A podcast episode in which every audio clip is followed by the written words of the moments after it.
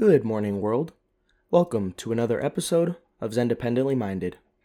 Out of respect for everybody involved and everybody who was affected by the Uvalde shooting that occurred on May 24th, 2022, I'm not going to have the one, you know, intro ad that I have. So this is just to let you know this epi- episode is completely dedicated to the to those affected by the Uvalde shooting. I can't give much. I like I said, I, I I don't really make money on this podcast. I have the one sponsor.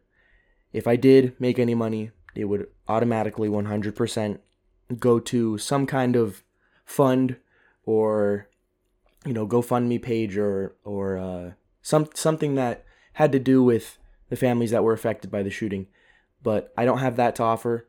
So the only thing I have to offer is my heart, my condolences, and my prayers. And this episode is really just going to be talking about the shooting, talking about, you know, the best I can give is my brain, my heart, my thoughts, my prayers, my condolences. I'm going to kind of explore some possible solutions, going to explore some possible ways that we can prevent another one of these from happening in the future because I do believe there's always room for improvement no matter what. But that's what this episode is going to consist of. If it's not the kind of thing you want to listen to, by all means, skip skip this week's episode or skip them all. And it's it's completely up to you. But just a heads up, you know, that's that's all this episode is going to be about this week. And then I'll resume the normal current events kind of stuff in the future. But I'm going to dedicate the whole episode to that because it's something important to me. It's something, you know, that's very emotional. A lot of people are talking about, they're still talking about to this day. A lot of people are upset, as they should be. So, that's what this episode is going to consist of. So, here we go.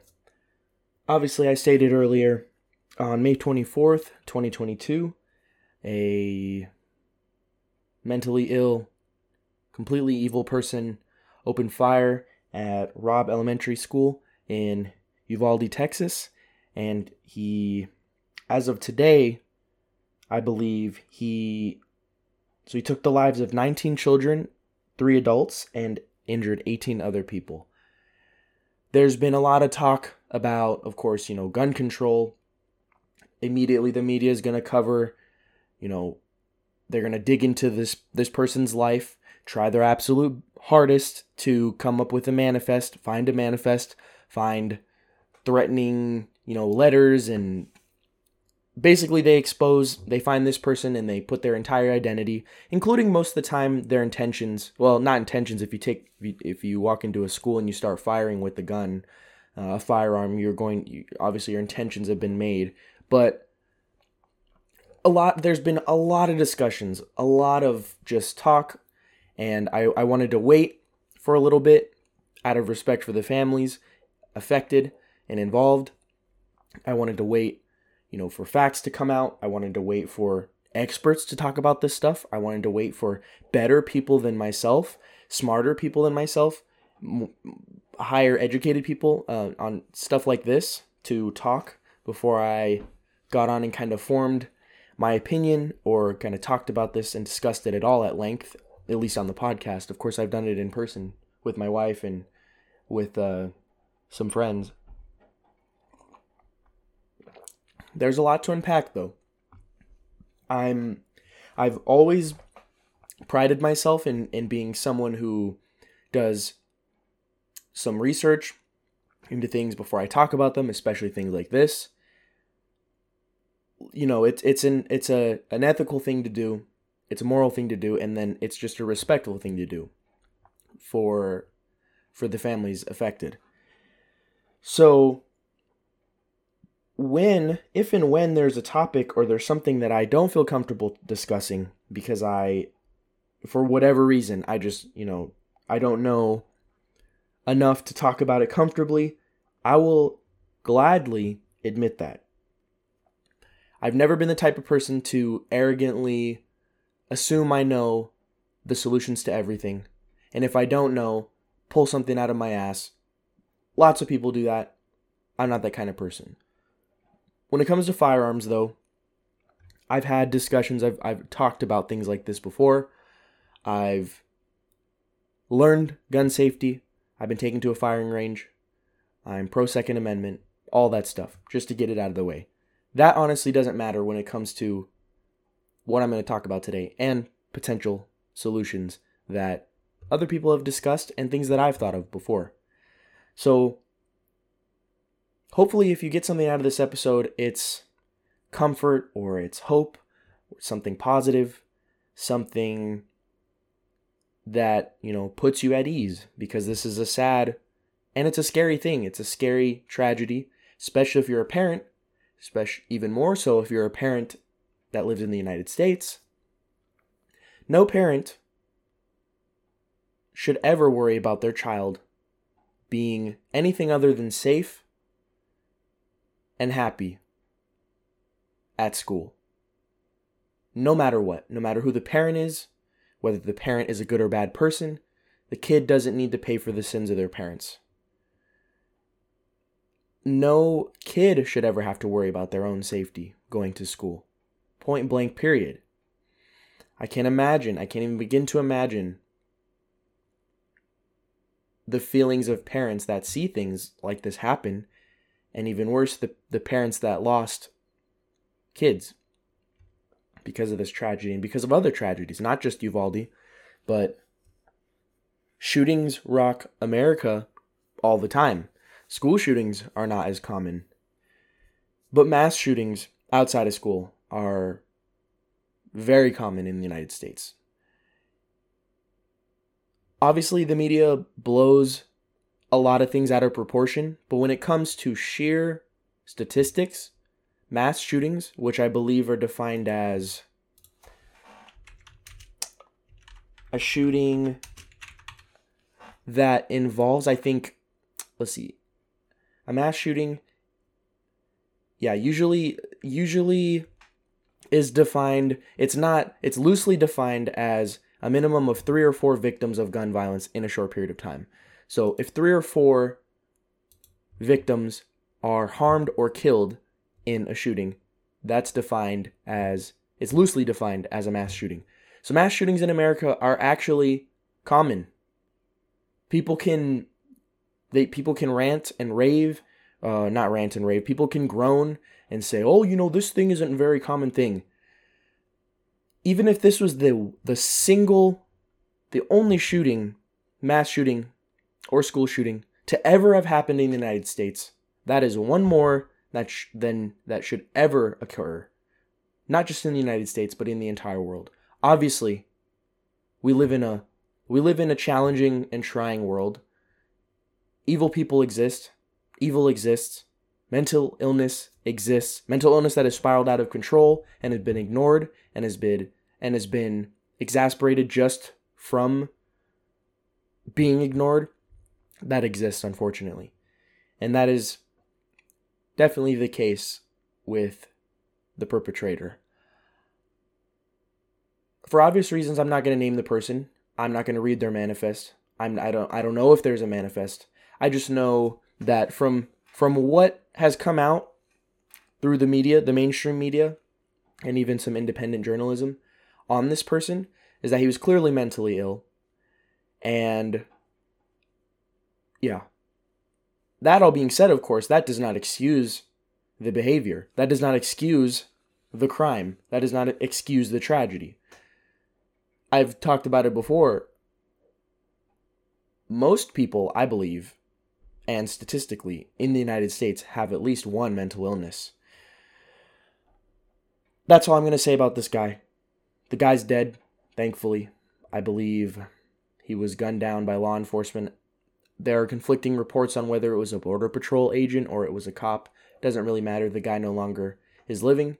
And I'm not sure how I feel about that. I'm not sure if I wished he was to stand trial and suffer for the rest of his life. I'm not sure if I'd want him to,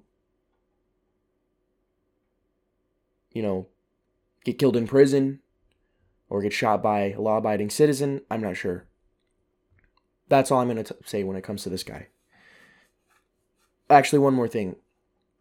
Before I get into gun control talks and and talks about arming teachers and all that stuff, there's a lot of speculation on whether or not certain gun control laws that are currently active in different states, if they would have been able to prevent this tragedy from happening. But I'll get into, get into that a little bit later. But as far as I know, this gun was legally purchased a few days after the shooter turned 18. He purchased it legally. And in my brief look into gun laws in Texas, you can actually I think most let me let me pull it up actually I have it on uh, my browser right here. So Texas is one of the few states that actually allows people to purchase a firearm when they're 18, I believe. So um let's see. Yeah, in Texas, I'm I, just found it and I don't know why I didn't highlight it, but hopefully this doesn't come off as disrespectful, but I'm but I'm pretty sure that in Texas you're allowed to buy a firearm of any kind because Texas doesn't actually it, the the law is tricky, but they don't really have any laws that differentiate long guns, so rifles, automatic or semi-automatic or bolt action. They don't actually separate or differentiate handguns, revolvers, and long guns. I believe if Texas I believe Texas just wants you to register the gun, register the firearm, and that's it. That's all you have to do very relaxed, very easy to get a gun, to get a firearm in Texas. So, that all being said, I've talked about this before. The majority of the mass shootings in the United States are committed by gangs. It's usually gang violence. And the guns, the firearms that are used in these mass shootings are, overwhelming majority of them are obtained illegally. Unfortunately, in this case, there it depends on the gun laws. There could have been gun laws that prevented this guy from getting a firearm or really from getting an, an automatic rifle. In other states, you have to be 21 and you have to obtain a hunting license before you purchase a rifle or a shotgun. When it comes to automatic rifles, though, it's it's hard for me to find. I, I I've been trying to read extensively into Texas's gun laws, but it's been it's hard to find articles that aren't opinion pieces kind of covering the shooting itself. I want to I want to look at at you know gun law articles and journals and databases, but anyway, it's it's just one of those things I I thought of I've thought of a few solutions. I thought of a few things that could potentially prevent something like this from happening in the future. But it all comes down to whether or not the people and whether the government in Texas wants to move forward with it. Because I believe automatic rifles are federally banned, but of course, it's left up to states to obviously allow the purchase of a rifle at the age of 18 or 21. So there are a few things I want to get into. First, I want to talk about the bad solutions, the the the the, the worst ideas that I've heard of from lawmakers and from normal citizens that I hope are not actually voting because ugh, I that's all I'll say. I've seen a lot of people on social media, I've seen a lot of senators merely hours, just a couple hours after the, the shooting was reported, getting on Twitter, getting on Facebook, you know, getting on whatever platform they have and using their voice to put out some of the worst ideas possible. There was a senator, you know, I wish I would have taken down his name. It doesn't really matter. I'm sure it'll be easy for you to find if you're interested in it. But there was a senator who said, he just was typing it like it was fact. He said, schools, single point of entry, single exit, armed bodyguards, armed guards in every single classroom. It's like are you serious, dude? What kind of environment are you re- why is that the solution that you're willing to reach? Why are you willing to do something like that and allow that, allow kids to be learning in an environment and growing and forming their identity and develop, developing? Why why will you go to that step before pursuing other steps that when I, you know, reiterate them today, most of them are not solutions that I've come up with myself. They're solutions that have been voiced for for years and years.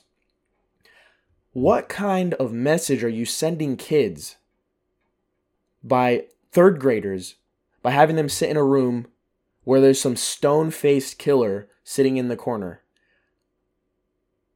Who's going to be doing the hiring of this? Who who's going to be doing the background checks on these armed guards to make sure that they're not you know, a threat to the kids. How are the kids going to feel when they want to not when they want to challenge authority, when they want to question the lesson, especially as you get into middle school and high school and kids want to actually rebel but in a, a, you know a scholarly way when they want to ask questions when they want to push back on a theory when they want to push back on a lesson when they want to debate over philosophy debate over politics debate over science and religion, things that you're allowed to do in school and that you should be allowed to do. What's going to happen when a kid wants to question the teacher or push back on something the teacher is arguing? Like the teacher's playing devil's advocate. What's going to happen when that kid is thinking about raising his hand, but he looks in the front corner by the, the single the single entry classroom and sees a stone-faced killer with you know strapped with body armor and multiple firearms what kind of message does that send kids? That is got to be one of the worst ideas and so called solutions that I've heard come up with. The person who said it is most likely, you know, filling their pockets with NRA money. They're most likely a corrupt piece of trash grifter, and they deserve to. They deserve all of the, you know, nothing physical, no harassment, but they deserve all of the pushback that they're receiving. And I hope that people remember those words and those tweets and those posts and those videos of that person saying that when they go to vote in their state elections, in their uh, county elections as well. That's an awful solution. So throw that in the garbage and don't ever don't ever bring it up again, please. Please. The next worst solution I've heard is, of course, not actually a popular opinion. Contrary to belief, taking all guns away is not a very popular opinion. Most classical, and when I mean when I say classical, I mean real liberals, those who support limited government power, limited government reach, but also acknowledge the need for a little bit of government, most classic liberals are firearm owners themselves. And they're and even those who are not firearm owners themselves, they are pro Second Amendment. So what do I mean by that? I have actually a majority of my family members are as far as I know registered Democrats, definitely lean left with most things, if not all things. And I have a lot of die-hard Democratic family members that have firearms in their house. They're responsible gun owners. They teach gun safety. They have their firearms locked up in cabinets.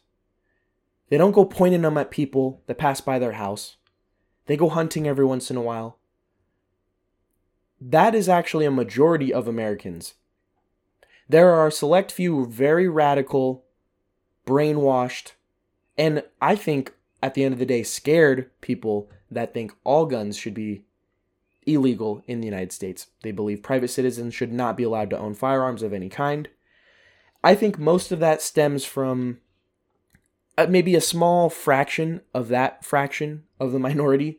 They are hearing someone radical that is in office, like Beto O'Rourke, saying things like, "Oh yeah, we need to take off. We're coming for all your guns. We're coming for your assault rifles. We're coming for your assault weapons."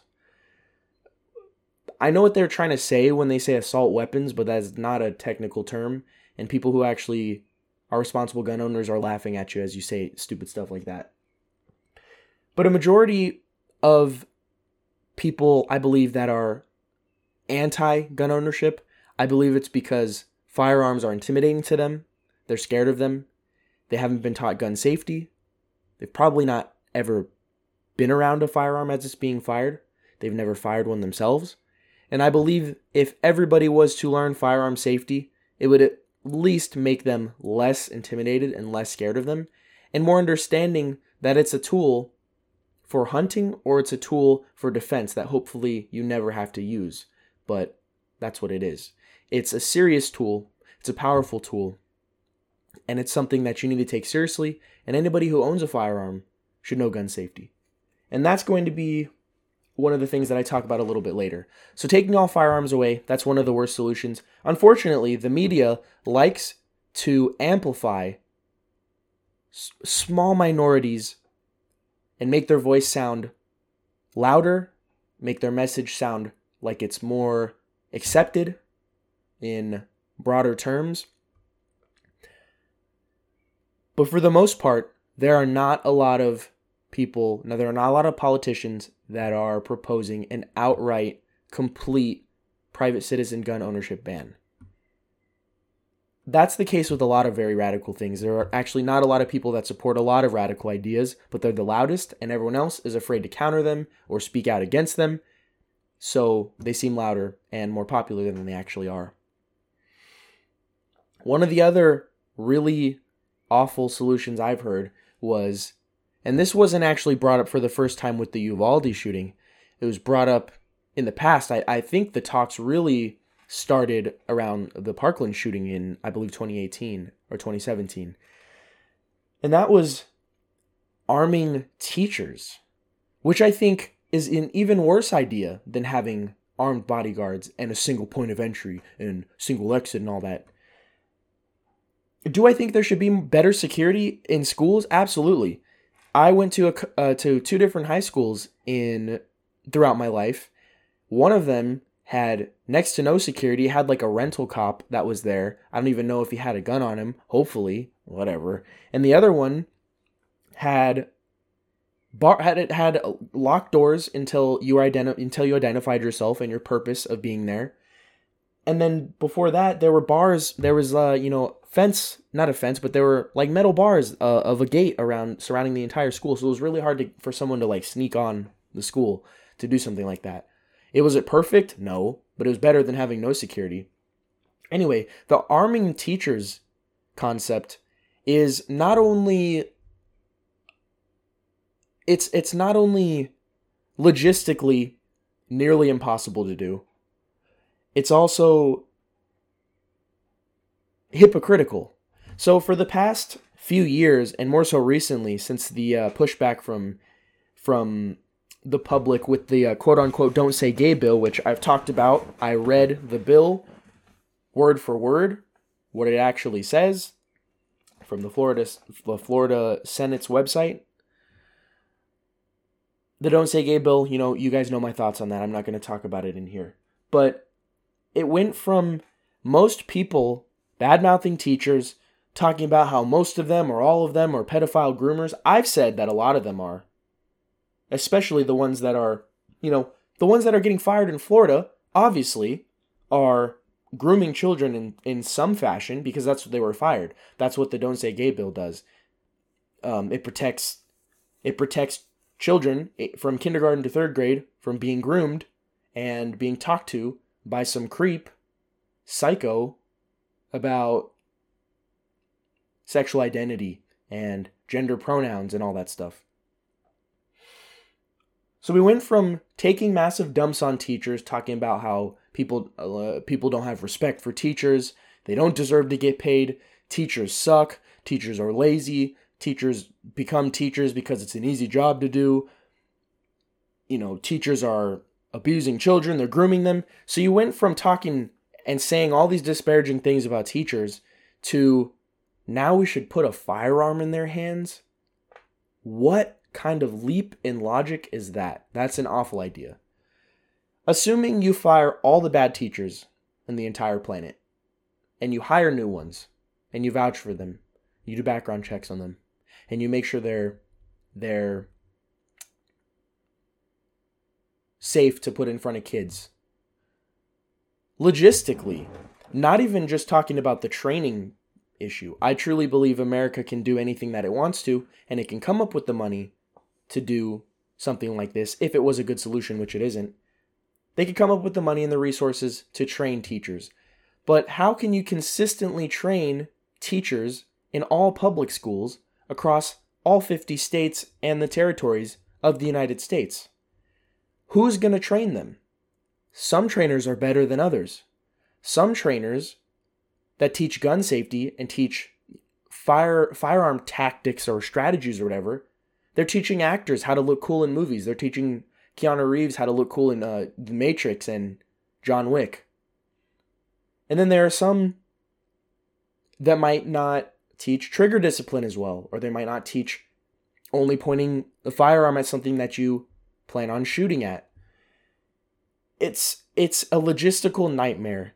And the other thing is how many times can you recall if you're a teacher and you're listening to this or you're a you're someone who has been to school so every single person that has that is listening to this podcast and that will in the future you've been to school how many times have you yourself or a teacher misplaced a pen a calculator a stapler a hole puncher paper clips what happens when where where's the firearm going to be held where can it be safely held in a desk drawer in a desk drawer that doesn't have a key in a in a 10 year old desk drawer because the the state government doesn't want to use the funding properly. The desk drawer that the teacher probably paid for themselves with their measly salary, their $20 an hour salary. Did you know that? I bet you didn't know that the average hourly salary for the United States for teachers is $20 an hour. What if the teacher misplaces the firearm?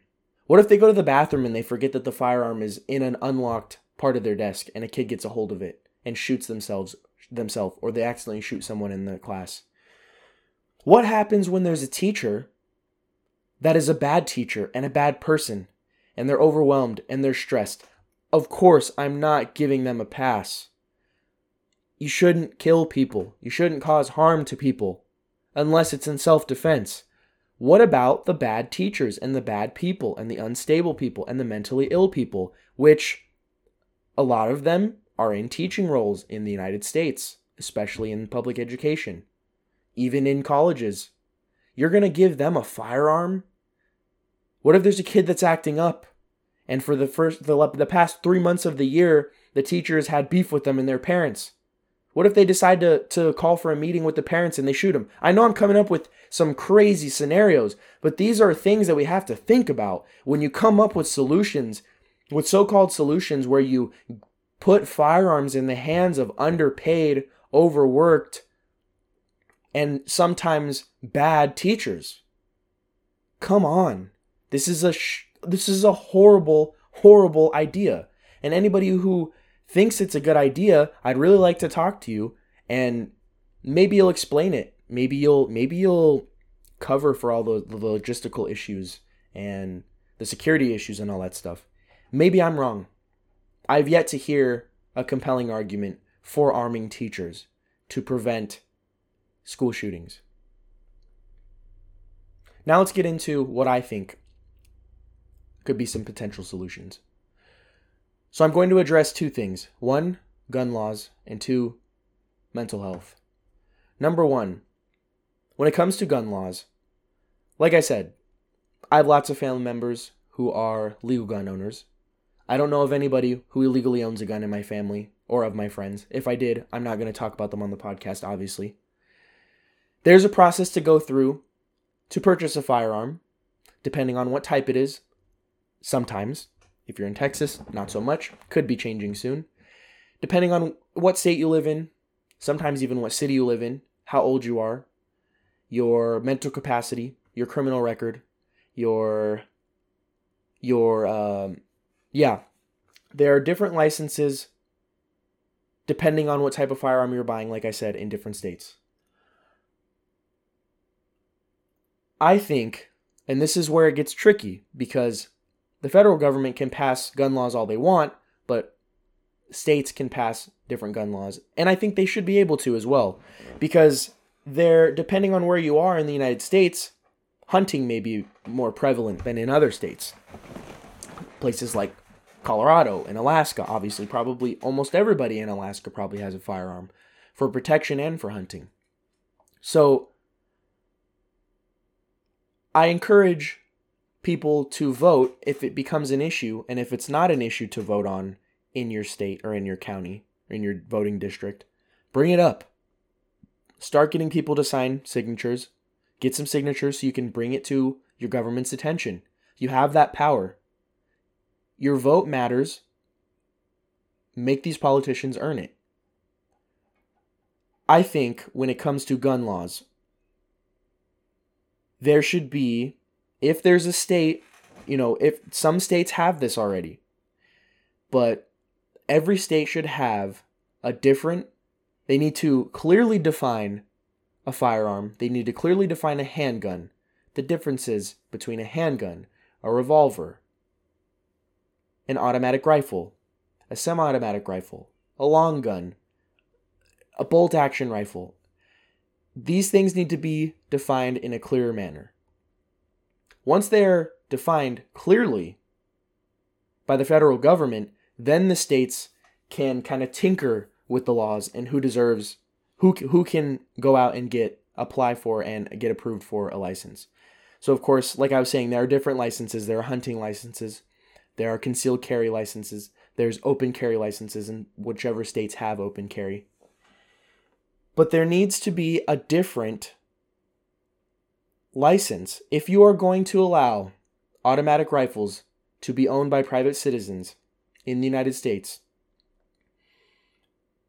you need to have a different law.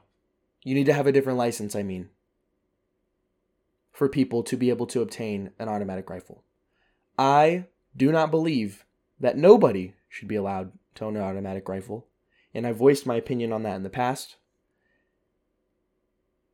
But that all being said, I believe there needs to be a different license for owning a handgun or owning owning a long gun. And if you do go from if you own let's say a a nine millimeter handgun, a nine millimeter pistol, and then you also own a semi-automatic hunting rifle, but that um that hunting rifle, the semi-automatic rifle, needs to have a different license and different requirements to obtain that license, as well as sep- uh, there needs to be a different license for owning an automatic rifle as well. I believe when it comes to going from a handgun to a hunting rifle to an automatic rifle, there needs to be obviously stricter requirements and stricter rules for applying for those licenses. For example, if you if I own a 9mm pistol and I want to buy an M16. I believe that I should be allowed to. I could talk about, you know, I could argue, I could debate with someone on whether or not anybody deserves to or should be allowed to legally own uh, an automatic rifle. But for the sake of this episode, I'm going to assume that everybody believes. Oh no, I'm going to argue. I'm going to take the stance. I'm sure you guys get what I'm trying to say. Sorry, I'm trying to get to the point. If someone owns a 9mm pistol and they want to buy an automatic rifle, one of I'm going to lay out the steps. Obviously, they're going to need to apply. But whoever is issuing the license needs to go through and I believe they need to make the person who's applying for the license take a few tests. One, they need to take a test to show that they are psychologically healthy. I don't care if that's administered by the license firm. I don't care if it's administered by a doctor. They could go get a doctor's note. They could go to a psychologist's note, I mean. They need to be able to prove that they are psychologically fit to own an automatic rifle.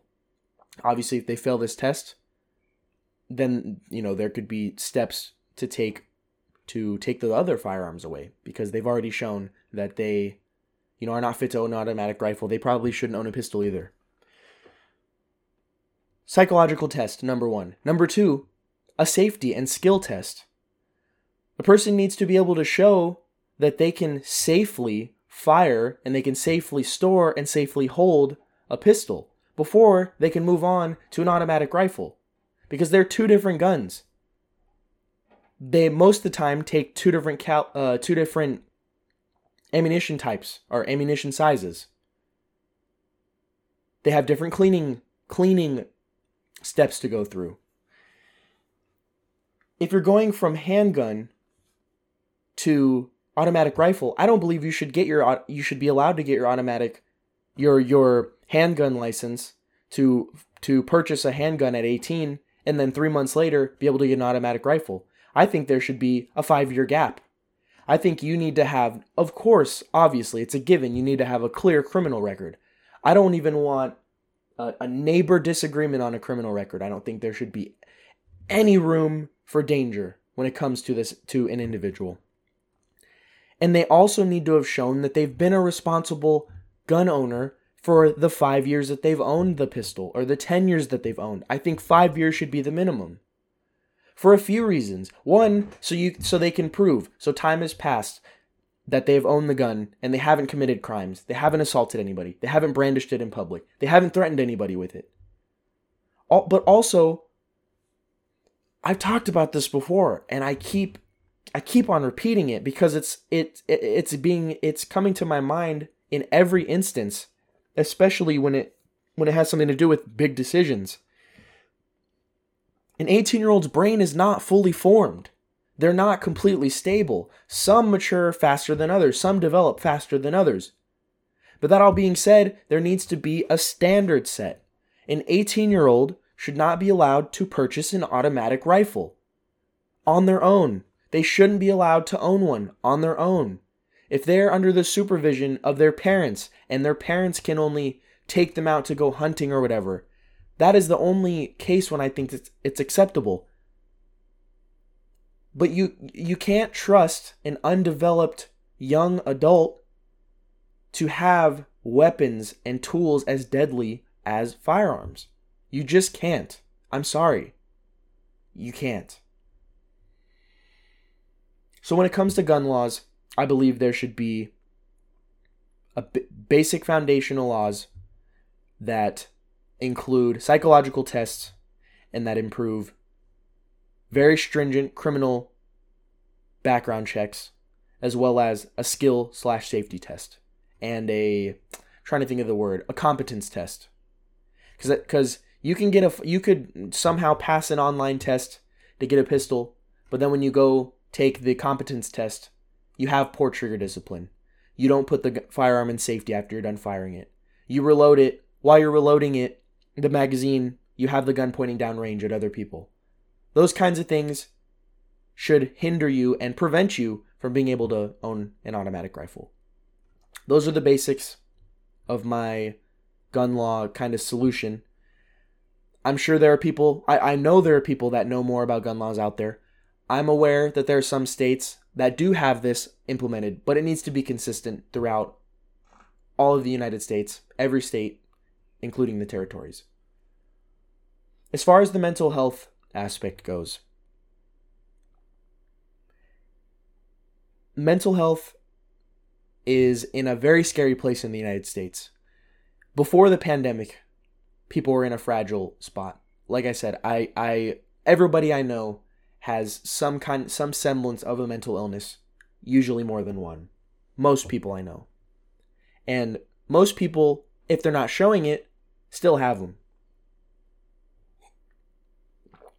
And this is where it can get kind of tricky because the shooter in the Uvalde shooting, he apparently had he was messaging a girl privately saying some like very psycho things, some very psychotic, crazy, insane things.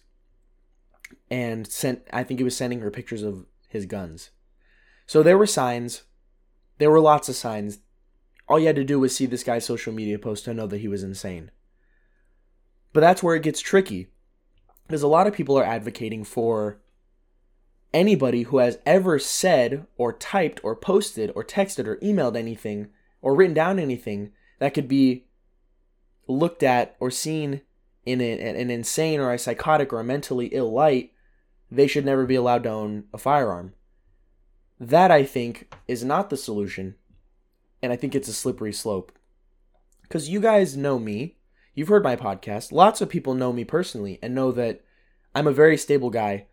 You know, I, I have my struggles or whatever. But I've said some dark jokes before. Do are dark uh, comedians that that use dark humor, that make dark jokes. Should they be prevented from purchasing a firearm because they made a joke? I'm hesitant to give that power to any agency or any background check company or the government because they could take advantage of that and they could abuse it and we could have another version of Australia and Canada right now. Possibly Canada is looking at uh, a gun buyback. Um, so Canada is stepping towards disarming their population, but they're they're going to have some issues because there are a lot uh, Canadians love their guns not as much as Americans, but they love their guns too. Anyway, there needs to be not just a conversation, but there needs to actually start to be progress and better funding and better allocation of resources when it comes to addressing mental health in America and around the world. I'm sick and tired of just seeing people do the lazy thing about, you know, posting, oh, it's it's suicide awareness, it's anxiety awareness, it's depression awareness month. I'm going to make this one post and I'm going to be done with it. That's nice. Awareness is great. But once you have people's once you have people's attention, what do you do next? I've talked about in the past potential and this kind of goes hand in hand with criminal justice reform. I think there needs to be a complete overhaul of the state of psychology and the state of therapy and the state of mental health investigations or rehabilitation in America. I think that the government should incentivize with benefit packages and with pay and with student loan forgiveness. They should incentivize people becoming psychiatrist or psychologist or majoring in psychology. I've I know that a lot of people when they don't know what what what they want to major in in school, they pick psychology because they like learning about personality types and they like watching serial killer documentaries. I'm aware of that. But there needs to be a complete overhaul of of the way that that that subject is taught and I believe there should be I don't know if it should be it, it probably should be state by state, but there should be multiple state of the art top of the food chain mental health facilities and institutions state by state. And in bigger states like California, more populated states like California, New York, Florida, Texas, you need to have more than one, maybe by district, maybe have one in each district. I don't care how much it costs because no amount of money can replace the loss of human life. Whether it's an elderly person that's already on their deathbed or it's a child. The loss of human life cannot be placed under a certain price tag. America has the power. It is the most powerful country in the world. I don't care what anybody says. America has the power to do anything. And it absolutely can come up with better solutions than I've than I've suggested. It can tweak the suggestions that I've given if I've given any good ones. But no matter what, something needs to happen to prevent this from happening in the future. Obviously, I've already addressed those that point out the school shootings are not common. I don't care if they're common or not. I don't care if there's one a year. I don't care if there's ever just been one in a country or in a state or in a city. That's one more than that should ever occur. So hopefully what I'm what I what I tried to say was coherent. Let me kind of summarize it to finish and close off this episode. One, on the gun law side, there should be a consistent difference between the requirements for obtaining a handgun, a rifle, or an automatic rifle. There needs they need to be clearly defined and there needs to be different laws and stricter requirements depending on what type of firearm you're applying for and that you can own. And along with those licenses, there needs to be psychological tests and there needs to be competence slash safety slash skill tests. Point blank, period. No, I don't think those agencies should be looking at every single Facebook post or every text that someone has said, whether they're joking with their friends about whatever. That's not what I'm saying. It needs to be strictly a test of their mental capacity and a test of their competency with firearms. Number two, there needs to be a complete overhaul and improvement when it comes to the way that we address and the way that we re- rehabilitate those with mental illnesses. Because it's always a given, it's a common thing, it's a common theme when it comes to people who commit mass shootings. They're either psycho, like the Uvalde shooter, the Parkland shooter, and every school shooter that's ever existed, but also those who are mentally ill and and they they are felons and they're having trouble keeping jobs so they resort to joining gangs this would address the problem in its major spots obviously we don't live in a perfect world i know that but we absolutely can and should improve every single day every single system that that that we can. Even those that you even those that you don't think need improvement. We can absolutely improve them. Yes, we don't live in a perfect world, but let's strive for a perfect world, or a more perfect world, or a safer world, a world where parents can send their kids to public school without ever having the thought cross their mind that they could never come home. Let's continue to improve as a country, continue to improve as a people, continue to improve as a human race and do our best to keep people safe, to keep the children safe. It's hard enough already, as is, to exist in this world. It's hard enough to make your way in this world. And it's especially hard when you're a kid and there are a million things going on at the same time. Changes going on with your mental capacity, with your understanding for life, your understanding for your identity of your identity, your role, do it for the kids. I don't care how much it costs. I don't care how long it takes. Improvements need to be made, though. And not just in the wake of a tragedy, but every single day, everybody and every system should seek to improve. Period. Thank you for tuning into this episode.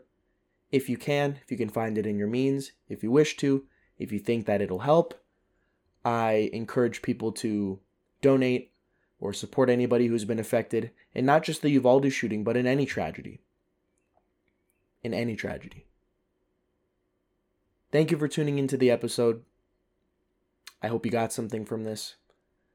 And uh, yeah, appreciate life. Appreciate life. Smell the roses. Look up at the beautiful blue sky. Listen to the birds chirping in the morning. Because it can be taken in an instant. It should never be, but it can be. And appreciate your loved ones, appreciate your family, appreciate your friends, and don't take anything for granted. That's it's cliche, but I do my best to live by it, and I, I, I think it benefits me, and I think it, it will benefit you too. So, thank you for tuning into this episode. I'll catch you guys on the next one. As always, stay safe, stay away from those crazies out there. Thank you.